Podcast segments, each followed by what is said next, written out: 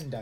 Ya, saya mandik kita bersama dengan Fin Jamal. Pagi ni memang panas. Ya. Dan uh, Fin, saya nak cocok sikit lah. Sebab Cucuk apa eh? ya, ramai orang kata, ya, lelaki ni dia lebih rasional buat keputusan. Okay, ni saya Jangan biarkan uh, wanita ni buat keputusan lebih-lebih. Sikit-sikit tu tak apalah. Sebab Ya. apa?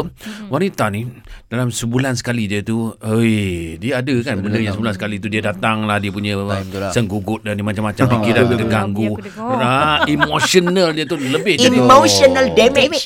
So, time, time, time tu dia tak boleh buat keputusan. Ya. Ah. Okey okey okey.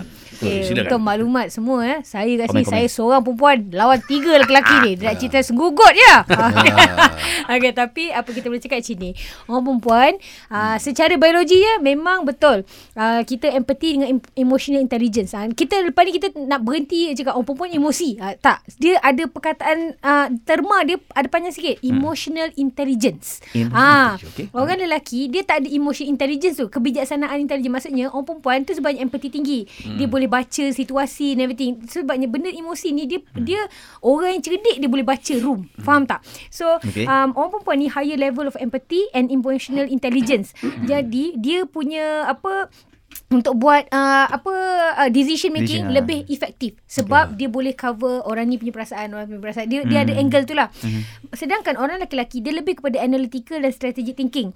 Jadi dekat situ dia punya kognitif dari segi brain dia memang dah di, dah dia dia dah strategize. Tu sebab macam tadi kan macam siapa tadi yang Najwa cakap suami dia dah standby kan uh, minyak. Ah, suami saya sampai level saya ni memang tak tak picit duit lah. Ah, memang kalau buka je eh dah ada. Sebab suami tahu saya memang lambat terlalu terlupa nak pergi ATM and everything. Dia akan pastikan kereta Okay. dah ada isi minyak dalam wallet dah ada duit. Dia tahu bini dia pang-pang alang macam mana. Ha, jadi um, apa Pang-pang alang. ha, pang-pang alang. Jadi macam kalau nak kata emosi ni satu benda negatif pun tak juga. Sebab kalau lah Yalah. macam lelaki ni dia straight saja kan. Lepas tu macam mana perasaan anak? Kalau bapak sejenis buat keputusan kau buat gini kau buat gitu. Mak dia akan pergi ke anak belakang kena faham abah cakap awak kena Ah, masuk asrama macam okey, ni. okey. nampak tak dia punya balance kat situ? Yes, yes, Ah.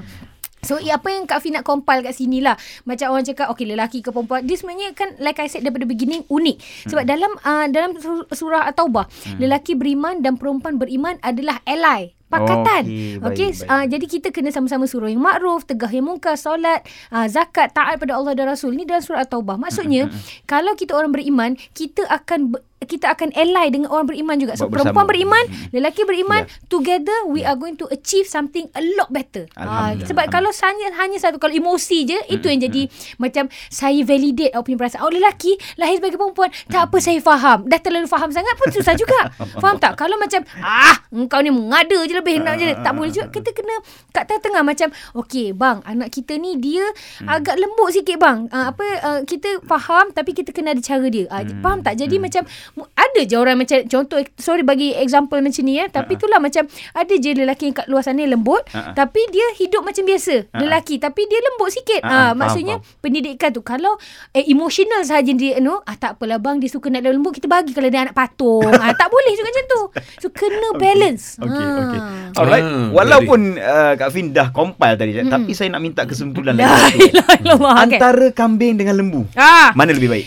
Uh, secara saintifik hmm. ah, ka, ah susu kambing lebih baik okay. sebab sebab lembu dengan uh, susu kambing susu kambing lebih menghampiri kepada susu Jadi, ibu. jadi pagi ni orang yang nak cari kopi, nak Ah. cari susu, Ah, nak ini- buat keputusan nak Ah, beli susu yang mana? Macam ni Kalau lelaki yang keputusannya Isteri-isteri sekalian Bertindak Kita kena uh, Brainwash suami kita Beli susu kambing Cari dekat Buy Fin Jamal Lazada TikTok Ah, Shopee Okay WhatsApp 0112336565 Atau Syed Agent dan Stokis terdekat Susu kambing Susu kambing sedap lah Susu Juna Sedap nyap Ini nyap. keputu- keputusan yang tepat Ini ni? tepat Saya lagi lock sekali, lagi sekali Nas. Sedap nyap nyap.